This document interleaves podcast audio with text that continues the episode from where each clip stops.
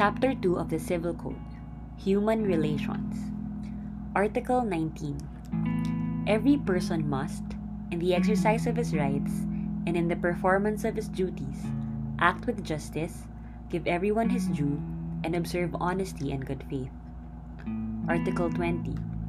Every person who, contrary to law, wilfully or negligently causes damage to another shall indemnify the latter for the same. Article 21. Any person who wilfully causes loss or injury to another in a manner that is contrary to morals, good customs, or public policy shall compensate the latter for the damage. Article 22. Every person who, through an act of performance by another or any other means, acquires or comes into possession of something at the expense of the latter without just or legal ground shall return the same to him. Article 23. Even when an act or event causing damage to another's property was not due to the fault or negligence of the defendant, the latter shall be liable for indemnity if through the act or event he was benefited. Article 24.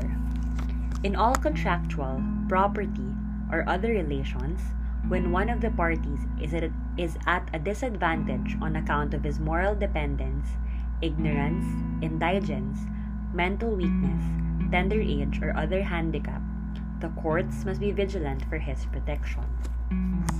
Article 25.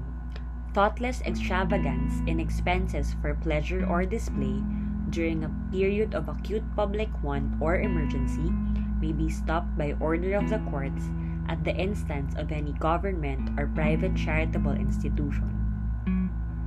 Article 26. Every person shall respect the dignity, personality, privacy, and peace of mind of his neighbors and other persons. The following and similar acts, though they may not constitute a criminal offense, shall produce a cause of action for damages, prevention, and other relief. Number 1. Prying into the privacy of another's residence. Number 2. Meddling with or disturbing the private life or family re- relations of another. Number 3. Intriguing to cause another to be alienated from his friends. And number 4.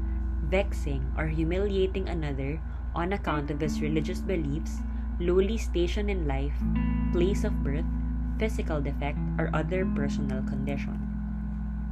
Article 27. Any person suffering material or moral loss because a public servant or employee refuses or neglects, without just cause, to perform his official duty may file an action for damages and other relief against the latter, without prejudice to any disciplinary administrative action that may be taken.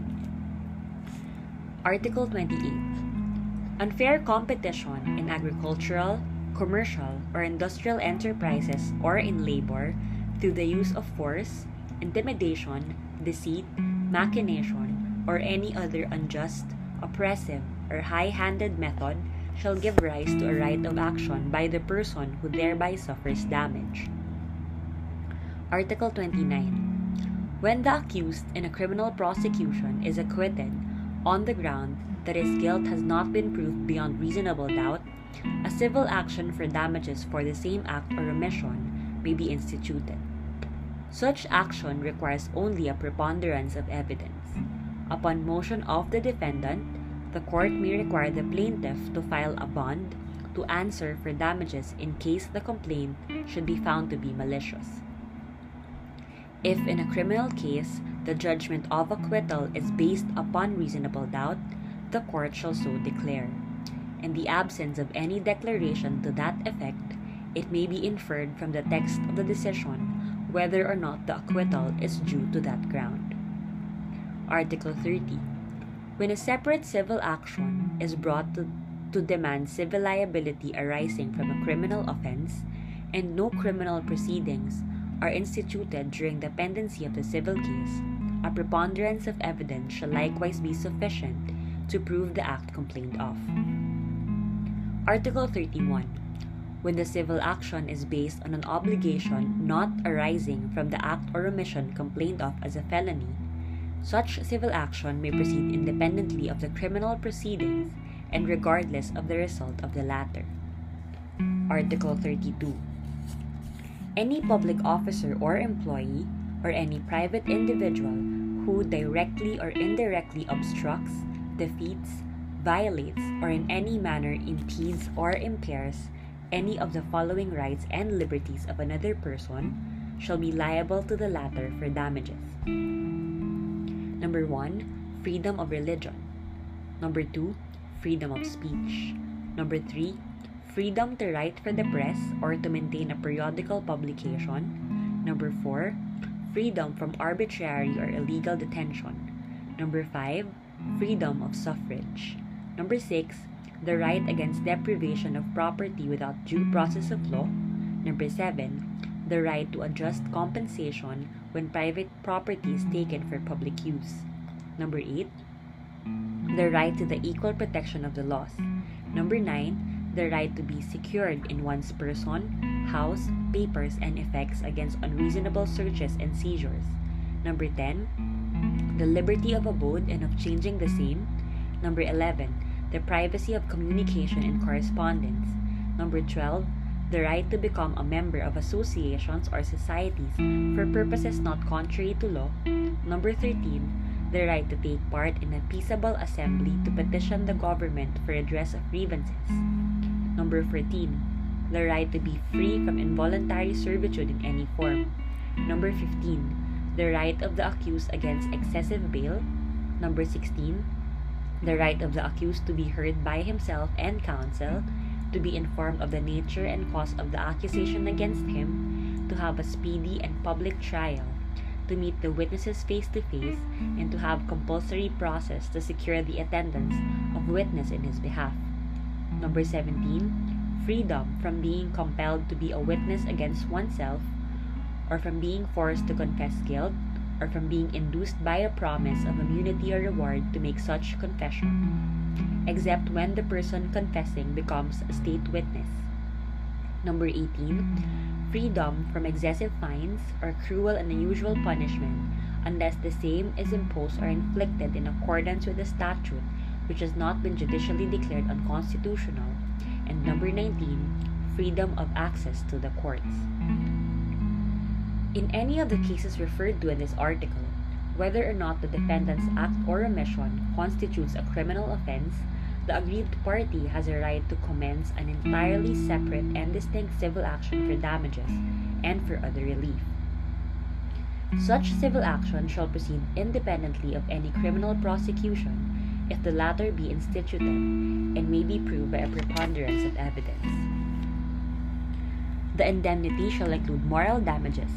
Exemplary damages may also be adjudicated. The responsibility herein set forth is not demandable from a judge unless his act or omission constitutes a violation of the Penal Code or other penal statutes. Article 33. In cases of defamation, fraud, and physical injuries, a civil action for damages, entirely separate and distinct from the criminal action, may be brought by the injured party. Such civil action shall proceed independently of the criminal prosecution and shall require only a preponderance of evidence. Article 34. When a member of a city or municipal police force refuses or fails to render aid or protection to any person in case of danger to life or property, such peace officer shall be primarily liable for damages, and the city or municipality shall be subsidiarily responsible therefore.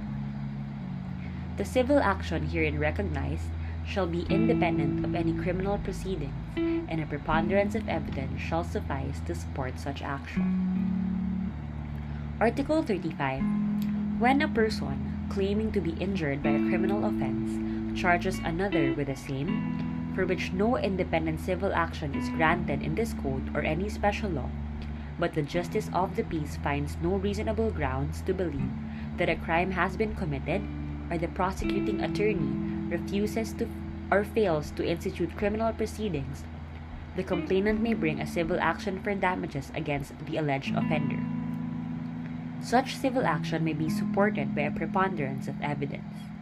Upon the defendant's motion, the court may require the plaintiff to file a bond to indemnify the defendant in case the complaint should be found to be malicious. If during the pendency of the civil action an information should be presented by the prosecuting attorney, the civil action shall be suspended until the termination of the criminal proceedings. Article 36. Prejudicial questions, which must be decided before any criminal prosecution may be instituted or may proceed, shall be governed by rules of court which the Supreme Court shall promulgate and which shall not be in conflict with the provisions of this code.